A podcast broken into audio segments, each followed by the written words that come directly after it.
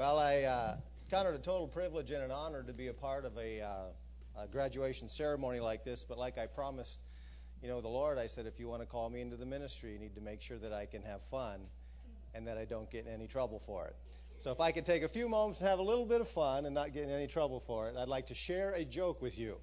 I, I uh, uh, shared a little bit this morning about how my my wife is blonde, and uh, you know, so we've grown up, you know, always being together. We celebrated our 20th wedding anniversary here this past August, and so I grew up hearing, you know, in terms of my relationship with her, blonde jokes. And so I have to come up with the equalizer blonde jokes, you know, for the, the other side of that coin. So I'm going to do for you the blonde man joke. Okay? The blonde, there were three men. Everybody say three. three. A brunette, a redhead, and a blonde. and they all worked for the construction company, and they were welders. And so they're up, oh, maybe 14 floors, you know, and they're welding away, and they all sat down on the edge of the building with their lunch pails together. And the, you know, brunette guy, he opens up his lunch bucket and he goes, Another ham sandwich? I can't believe I have another ham sandwich. If I get one more ham sandwich, I'm just going to jump off this building. So the redheaded guy, you know, he's sitting right next to him, and he opens up, you know, his lunchbox, and he goes, "Another turkey sandwich." I can't believe I have another turkey sandwich. If I get one more turkey sandwich, I'm just going to jump off this building. Well, the blonde fella, you know, he's sitting there, and he opens up his lunchbox, and he goes, "Another bologna sandwich." I can't believe I have another bologna sandwich. If I get one more bologna sandwich, I'm just going to jump off this building. So the next day, you know, the, all three of them are back to work. They're up there, you know, on that 14th, 16th floor, and they're welding away. And they sit down for lunch together. And sure enough, the brunette man opens up his lunchbox. He goes, oh, Another ham sandwich. Why did I have to get another ham sandwich? Ah! He jumps off the building sounding just like that child right there.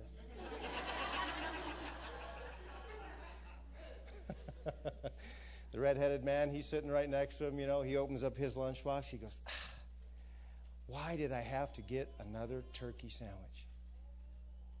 Ah! He jumps off the building. The blond man, he's sitting there, you know, and he opens up his lunchbox and ah, why did I have to get another bologna sandwich? I can't believe I got another bologna sandwich. Ah! And he jumps off the building.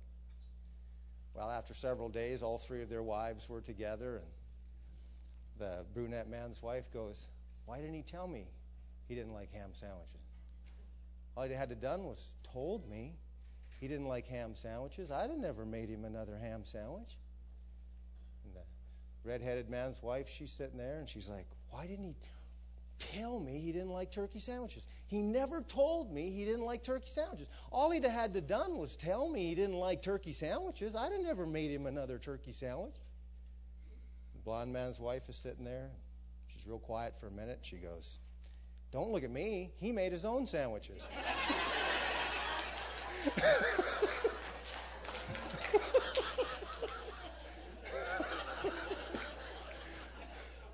How do you forget something like that, you know? Turn with me in your Bibles to Matthew chapter 9. Matthew chapter 9, I'm going to read to you from the American Standard Version. And Jesus went about all the cities and villages, teaching in their synagogues and preaching the gospel of the kingdom, and healing all manner of disease and all manner of sickness. But when he saw the multitudes, he was moved with compassion for them because they were distressed and scattered as sheep not having a shepherd. That's where our culture is right now. He goes on to say, Then he said to his disciples, The harvest indeed is plenteous, but the laborers are few. Pray ye therefore the Lord of the harvest, that he send forth laborers into his harvest. I grew up in the Lutheran church, and they say that when Martin Luther was convinced that the biblical way of salvation was by God's grace through a man's faith in his Son, Jesus Christ, that he began to earnestly preach and contend for that faith that God had given him a revelation of. But he had another friend who was also convinced of that truth. And they made a pact together that Martin Luther would go out into the harvest fields and preach, and his friend would stay back at the monastery and pray for Luther. And so Martin Luther would come back to the monastery and share the trials and the difficulties that he was encountering while preaching the revelation God had given to him. And his friend would pray harder and even more for Martin Luther. Then one day, while in prayer, his friend had a vision or a dream, and he saw a giant harvest field. And while he continued to pray, he saw one lone figure out in that harvest field. And as he continued to pray, he came close upon that figure and saw the one lone figure in the harvest field was his friend, Martin Luther. The next day, he contacted Luther and he told him that God had made it very clear to him in a dream that he was to join him in that work in that harvest field, for it was not just enough for him to pray. He must go as well. All of you tonight, especially you who are graduating, are learning a very special lesson, and that is that God has a place for you in his harvest field. About 15 years ago, my wife and I were visiting a family friend and I knew that he had been very ill for a while. And uh, as we came into the house, he shook my hand at the door and immediately ushered me into a side room. You know, you'd call it a visitor's room or a guest room or a, you know. And so as I went into that room, he sat down in a high wingback chair and he had a little footstool in front of him and then another chair across and he had me sit down in that other chair. And he started up a conversation, you know, and we began to talk. Have you ever communicated with somebody and you're just thinking the conversation's going to be rather general, but then it just gets very specific, very detailed, and very deep. He starts to talk to me about the scriptures.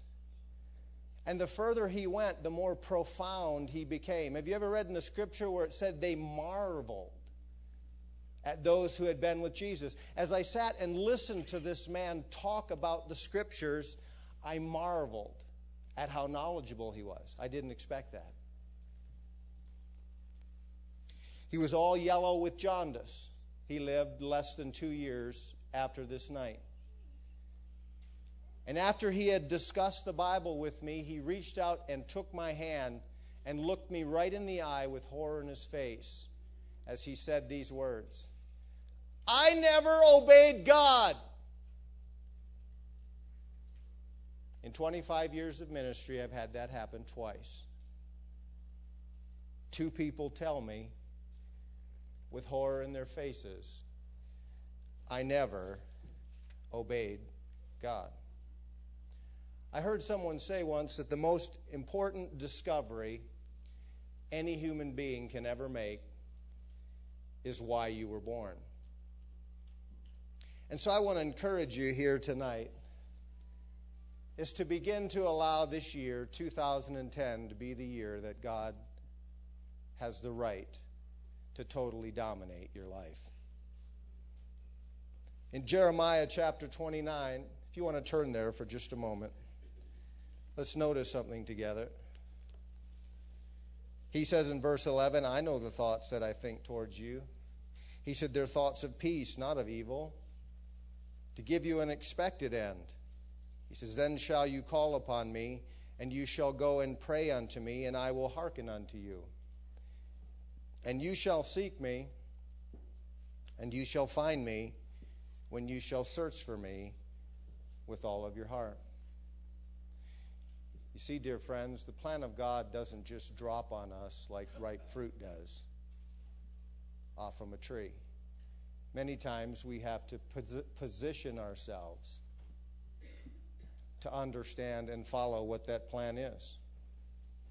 Sometimes you have to come to a place of total quietness and get all of the distractions out of your life. Sometimes you may need to ask for forgiveness or to repent. God, I'm so sorry. I never listened to you. Sometimes, you know, maybe you need to release some people out of your life. I know in my case, when I first accepted Jesus Christ as my personal Savior, I had no influences in my associations, environment, or friendships that had any idea of what it meant to be a Christian. And at that point in my life, I realized I have to let all of my friends go. And I did. You say, was that an easy decision to make? No, it was one of the most difficult decisions I ever made. We lived in a small community, under 300 people. And I would have, have people walk down Main Street and go across the street to walk on the other side of the street so they wouldn't have to pass me on the sidewalk. But I was on fire for God. And it didn't matter because I knew that what had happened in my life was what I'd always searched for. So sometimes there are those that you have to release. And today I'm grateful to say the Lord has brought so many wonderful friends into my life all over the world. Things I could have never have imagined and that I am truly grateful for. But sometimes you reach that place where you just don't know what to do. And it's at those times you simply fall on your knees it's like one old writer said the devil smiles when we make plans, he laughs when we get really busy, but he trembles when we get on our knees and pray. So I want to ask you tonight, graduates, what would hold you back? What would hold you back from literally dedicating your life to what you were born to do? Sometimes we make very, very simple excuses about things. Sometimes they're relatively clever. How many of you have ever heard of Daniel Webster, the author of Webster's Dictionary? When he was a young boy, his older brother Ezekiel and, and he were asked by his father to complete a particular task while his dad went away, you know, to get some supplies for the family. And when his father returned home, he saw that none of the things he'd asked the two boys to do were done. So he looked at Ezekiel and he said, Ezekiel, what have you been doing while I was away? He said, Nothing, sir. So then he looked at Daniel and he said, Daniel, what have you been doing? Helping Zeke, sir.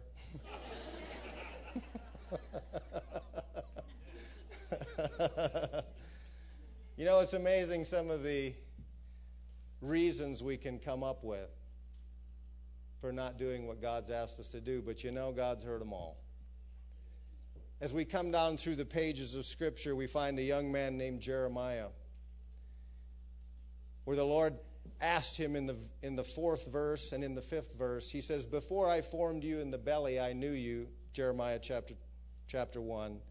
And before you came forth out of the womb, I sanctified you, and I have appointed you a prophet unto the nations.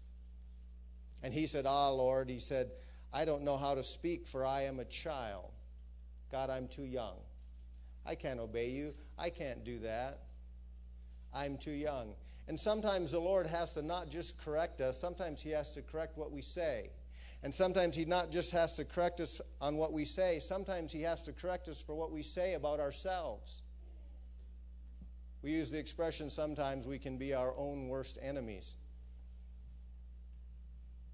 And here, God from heaven speaks to a young man named Jeremiah, and he says, Don't say you're a child. He said, For whoever I send you, you shall go, and whatsoever I command you, you shall speak.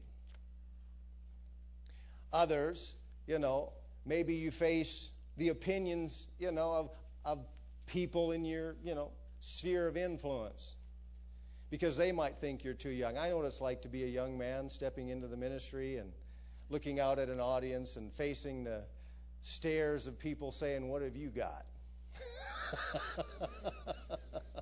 you know, let's see what you've got to say. And apparently, in the New Testament, way back in the Apostle Paul's day, Timothy felt the same way. For in the fourth verse, I'm sorry, the 12th verse of the fourth chapter of 1 Timothy, Paul exhorts this young man in the ministry and says, Timothy, don't let anyone despise how young you are. He said, just be an example. Be an example to those who believe in what you say. Be an example to those who believe in how you live your life. Be an example to those you believe in how you walk in love. Be an example to those you believe in how you walk by faith. And he says, Be an example to those you believe and how pure you are before me. So sometimes we'll say, Lord, I'm too young. I just cannot do that. Well, then there's the other side of that proverbial coin those who say, Well, I'm too old. Sarah felt that way. Back in the 18th chapter of Genesis, for the Lord spoke to her husband and said, Your wife's going to have a son. And it said, Sarah, laughing to herself, said, Now that I'm old, am I still to have pleasure? My husband's also old. She didn't even think she's old. She's looking at that old man standing next to her. God, I'm not even old. He's older than me. and the Lord said, Why is Sarah laughing? And why is she saying, Is it possible for me, being old, to give birth to a child? He said, Is there any wonder which the Lord is not able to do? At the time I said in the spring, I will come back, and Sarah will have a child. I call those God days. Days where God just shows up and does what God says God's going to do. I love those days. Both Sarah and Abraham found out you're never too old to do what the Lord has asked you to do. Some say, well, I just don't have much ability left to give to the Lord in my advanced years.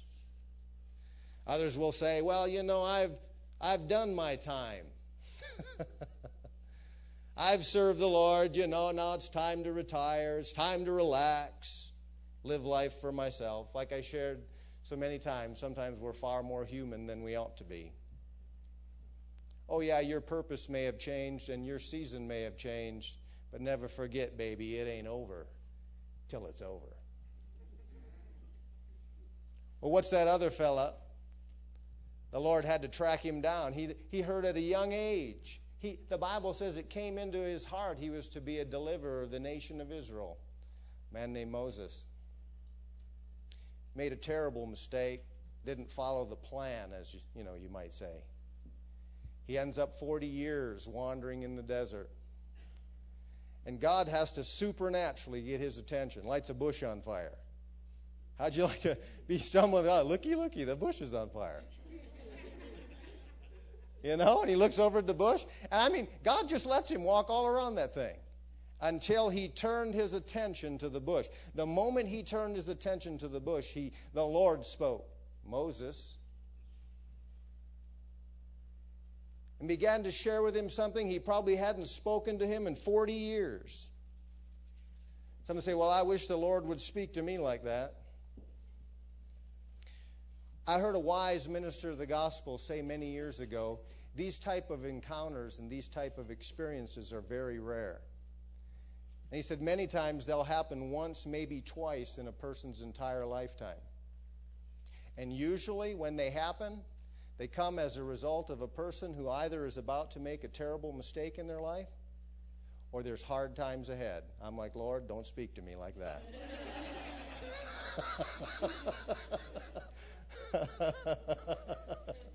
Amen. so Moses comes here in Exodus chapter 4 and verse 10, and he says, Lord, I'm not a man of words. I've never been like that. He said, After what you've said to me, it's hard for me to talk to people. You ever thought that way? Lord, I can't get up in front of people and talk. That's Moses. I can't do that, Lord. And the Lord said, Just go. I'll be with your mouth and I'll teach you what to say. I'm so grateful over the years the Lord is faithful to teach you what you ought to say.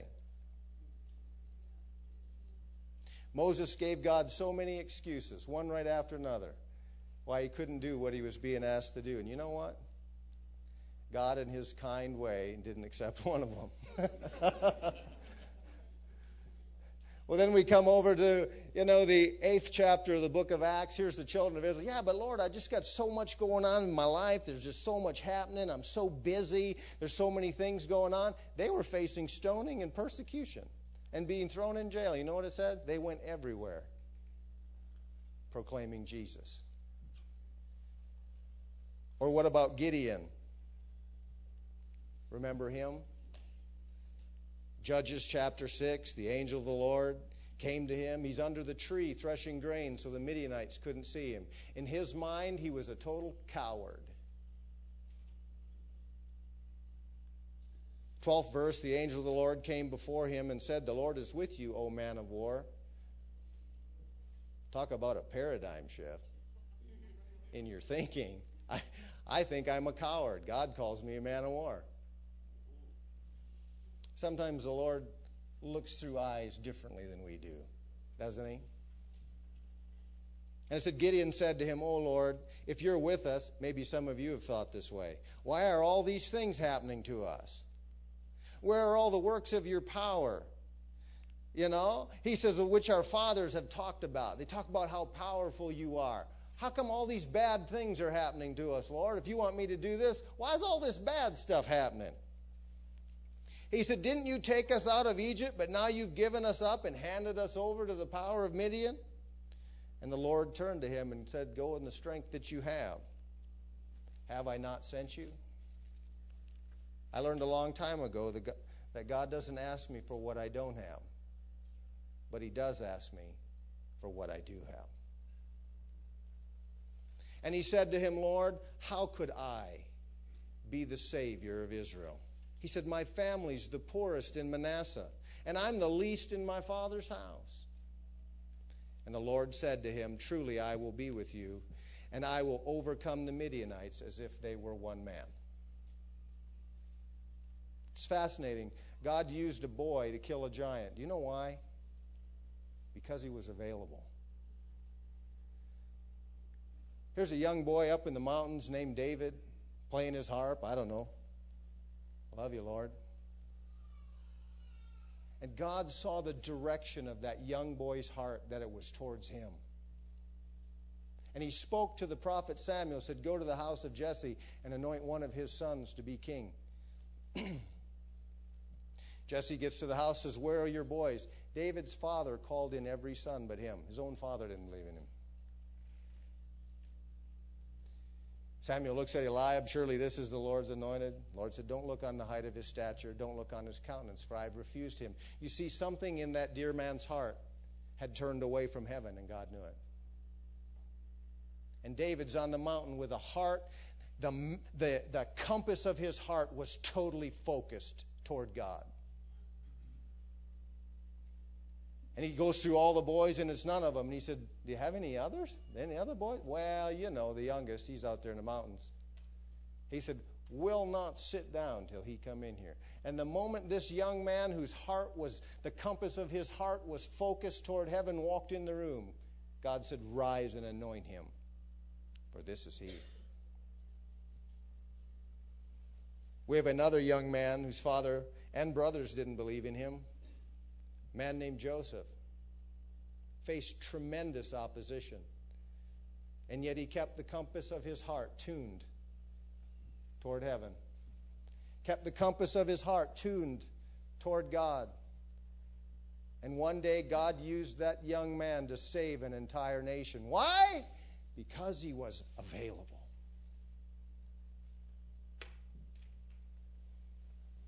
Jesus called 12 uneducated and unsophisticated men to change the world.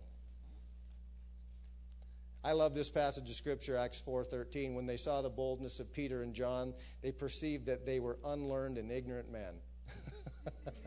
How'd you like that to be your testimony? Yeah, there's all those unlearned and ignorant people over there at Life Church. but boy, they're reaching the world. It's amazing. God called a religious terrorist named Saul of Tarsus to take the gospel to the Gentiles. Why? Because he was available. He's on horseback. You know, sees a bright light and hears a voice Saul, Saul, why do you persecute me? It's hard for you to kick against the prick. The only example of a Christian Saul had seen was Stephen. And he watched Stephen die for his faith. And it messed with Saul. He said, That's hard for you to deal with that, isn't it, Saul? And he said, Who are you, Lord? He said, I am Jesus, whom you persecute. And immediately, Saul bows his heart and points the compass of his heart toward heaven and said, What would you have me to do? And he said, Rise and go into the city, and it shall be told you. And as you study this man, Saul of Tarsus, who eventually became the Apostle Paul, you read through his writings, particularly to the church at Philippi. In essence, he says this God, you have my life. I gave it to you on the road to Damascus. Now I want to know why. And he spent his lifetime with his heart focused on heaven and pursuing what God had asked him to do. And ultimately, in the end, he said, I have finished my course. I have kept the faith. God chose his own son, the Messiah, to be born in a little town to a girl who had never been married just because she was available. Are you available tonight? I don't know how many times over the last several years I'll have encounters. I know, flying at 35,000 feet. Boy named Ronnie, sitting right next to me on the plane. So he's just sitting there, just strikes up a conversation, starts talking. Oh, I'll say, Were you tired? Oh, yeah, I was tired. 17 year old boy sitting next to me, and he just starts striking up a conversation. So just start talking to him. He starts sharing how he's on his way to Amsterdam to party with his friends. Then he shares how two of his best friends were killed in a they were drag racing down the back streets of Oklahoma.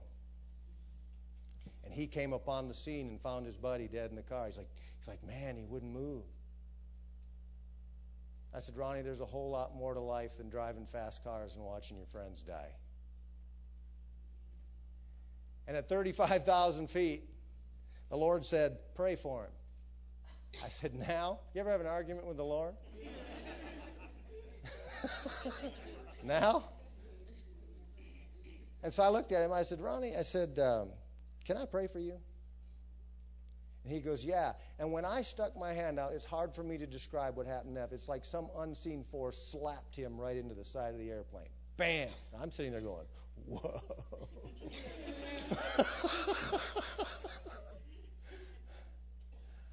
I saw a young man get born again at 35,000 feet, supernaturally. He goes, Man, everything's so different. He goes, What am I going to do when I get to Amsterdam? I said, Ronnie, I said, um, You're going to want to listen to your heart now. I said, Especially when you get to Amsterdam, because I said it may save your life. Do you know who texts me while he's sitting in school? In Muskogee, Oklahoma. Ronnie. Hi, Mr. Berg. How are you today? I think I feel like committing suicide. Oh, Ronnie, why are you thinking like that? All in text. Well, I had this happen, I had that happen. And I'll just give him wisdom, being a dad and just being a man. Thanks, Mr. Berg. I don't believe I'll do that now. You know, I could have blown Ronnie off as easy as could be. 17 year old boy at 35,000 feet, you're tired sitting on a plane, you just want to go home. Are you available? I know what it's like to walk a, a, a, around the bulkhead of an aircraft and you look and you know, it's almost like you have a MINI, mini vision. I'm going to sit right there, right next to that fella. the man with the green flames tattooed on the side of his face. And sure enough, that's my seat. right next to the fellow with green flames. Sits down, he's got a nine month old boy sitting in his lap. Introduced myself. Very nice young man, probably early 20s. I said, Hey, dude, you got an awful lot of ink on you. What do you do for a living? He goes, Well, I'm a body piercer by trade, but he said I do tattoo work on the side. He said, I'm actually tattooed on 85% of my body. He said, I've, on this side of my body, he said, I've got my whole life history tattooed. He said, On this side of my body, he said, I've just got different artwork, you know, that I've come up with. And then he had the big hole earrings. You ever see the big hole earrings? The real big, big hole earrings? And so I'm sitting there talking to this guy, and I said, Man, I said, that ink doesn't mess with me, but those holes in your ears are freaking me out.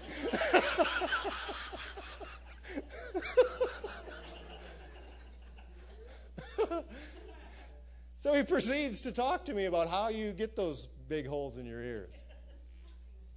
And he shared how, as a young boy, he's from California in a uh, community where there's a penitentiary. And how he said he had a job at a grocery store and his boss kicked him out. And he said the owner of a tattoo parlor took him in as his own son and taught him a trade. And I got to sit at 35,000 feet and just sit and share about Christ with this young man. Why? Just available. Are you available? I remember a gentleman that I hadn't known, I hadn't talked to in 20 years. We went to high school together. and um, I called his mother up. I said, Hey, where's Mike? And she goes, Well, he lives in such and such a city. I said, You've got to be kidding me. He lives 10 minutes from my house. I haven't seen this guy in 20 years. And so I, I called him up. She gave me his telephone number, so I called him up and we carry on a conversation. He says, Where do you live? I told him, He says, You only live 10 minutes away. I said, I know. I said, Let's get our families together. He's got four boys, all under the age of 12. I have I had have three. At that time, they were all under the age of 13. And so we went over to Mike's house. And when I walked in the door, Mike had hair down here. Absolutely wild looking. I had pursued rock and roll as a career when I first got out of high school. He had pursued broadcasting. He became a very successful disc jockey and was one of the top DJs in Kentucky back in the early 1980s. So you go in his office, and all of these you know, what you'd say icon rock and roll stars from the 80s, he knows them all personally. And so we're talking, and somewhere in the course of the conversation, I said, Mike, I said, can I share something with you? I said, You've probably heard all kinds of stories about what happened to me. I said, Can I share my story with you? So I talked to him about how I got born again and why the course of my life changed in the way that it did. I said, Mike, I want you to turn with me to the sixth chapter of Matthew and let's look at something together. And I walked him through the sixth chapter of Matthew. Had no idea why I felt impressed to go there. Sometimes it pays to follow your heart, doesn't it? I didn't talk to Mike again for about 30 days. And he goes, Dean, he said, I've lived in the sixth chapter of Matthew for the last month. I said, What's going on, Mike? And he shared with me how his wife and him were having what I call intense fellowship. And it had gotten out of control. She was starting to hang out at the bars and get wisdom from other women hanging out at the bars as far as how she should treat her husband. And he was really struggling with this. And so here I am in the ministry, you know, and just constantly trying to follow up with Mike Then the unthinkable happens. His wife's driving home from the bar and drunk, crashes into a tree and is killed. He's got four boys, all under the age of 12. Now, I have to give you an, uh, an idea of where this guy was at. How he thought about the church and how he thought about Christianity. Because he'd call me up on the phone and talk to me while he's thinking this way. He'd drive by, you know, the flashing signs outside praise God, smile, Jesus loves you, happy Easter. He would drive by sound, signs like that and scream, Stop shouting at me! That's how he felt. That's where he was at. And so I asked him, you know, over the process of time, I'll, I'll carry the story out a little bit. I said, Mike, I said, what's the difference? I said, why are you sitting here listening to me share my story with you, share these scriptures with you if that's how you think. Listen to what he said. I've never had anybody ever say this, the greatest compliment anybody could have ever given me. He said, Yeah, but you don't judge people. Well, I said, Of course not. Who am I to judge you? I don't know you well enough to judge you. Well, today Mike is born again. Today Mike is filled with the Holy Ghost. Today Mike is radically on fire for God. Today Mike has underground internet radio stations. And he told me, he said, Dean, I am reaching people nobody wants to touch. You never know who you're going to influence if you're just available. Are you available? In 1989, in the U.S. News and World Report, they said that in the average lifetime of an American, we will spend six months sitting at stoplights, eight months opening junk mail, one year looking for misplaced objects, three years unsuccessfully returning telephone calls, four years doing housework, five years waiting in line, and six years eating. For some of us, those numbers are a little bit different. Yet at, the same time, 107 people die every minute. 6,390 people die every hour. 153,000 people die every day. And 56 million people die every year. Dear friends, the world is counting on you to get them to heaven because they don't know how to get there. In Isaiah chapter 6 and verse 1, it says, In the year of King Uzziah's death, I saw the Lord seated in his place, high and lifted up. and the temple was full of the wide skirts of his robe. Over him were the winged ones. Every one had six wings two for covering his face, two for covering his feet, and two for flight. And one said in a loud voice to another, Holy, holy, holy is the Lord of armies. All of the earth is full of his glory. And the bases of the door pillars were shaking at the sound of his cry, and the house was full of smoke. Then I said, The curse is on me, and my fate is destruction. For I am a man of unclean lips, living among a people of unclean lips, for my eyes have seen the King then a winged one came with a burning coal in his hand. And after touching my mouth with it, he said, Your lips have been touched, and your evil taken away. You are made clean. And the voice of the Lord came to my ears, saying, Whom am I to send? Who will go for me? Then I said, Here am I. Send me. I said those words almost 30 years ago. Lord, I'll go where you want me to go. I don't care. At that time in history, Albania was the you know most persecuted nation towards Christianity. I said, God, I'll go. Just send me. Have you said those words yet? You see, dear friends, you have a birthright. God gave it to you, it belongs to you. It doesn't belong to anybody else. That's why they can't take it from you.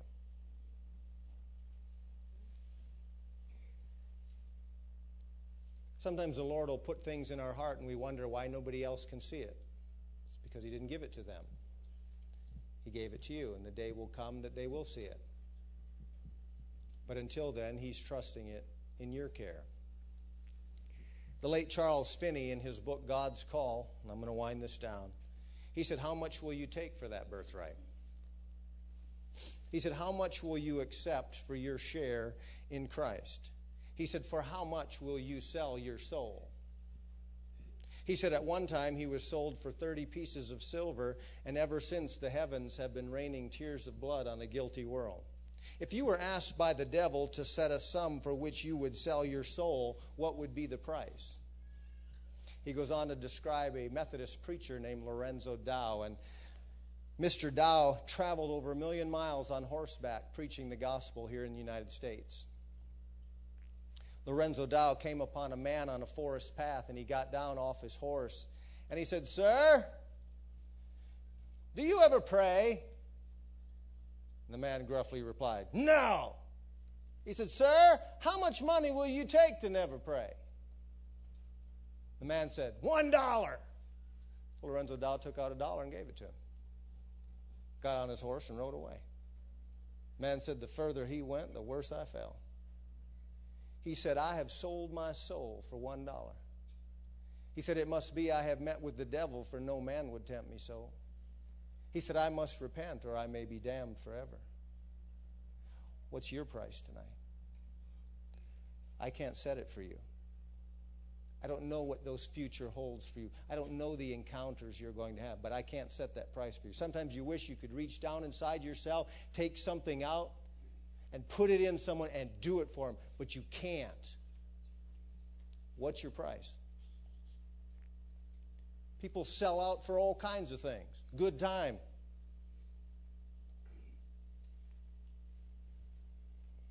Because they're mad, offended. Good job. Some will sell out for a man, some will sell out for a woman. What's your price? I can't set it for you, ladies and gentlemen. I wish I could, but I can't. You have a birthright that God has given to you. It belongs to you. But you can give it away for a price. But what's your price?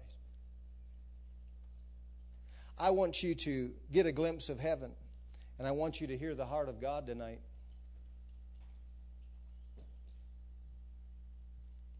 For booming from heaven are the words God once branded on your soul. And those words say this I am not for sale. I am not for sale. God, you know it. I know it. And the devil knows it. I can't do that for you. But you can.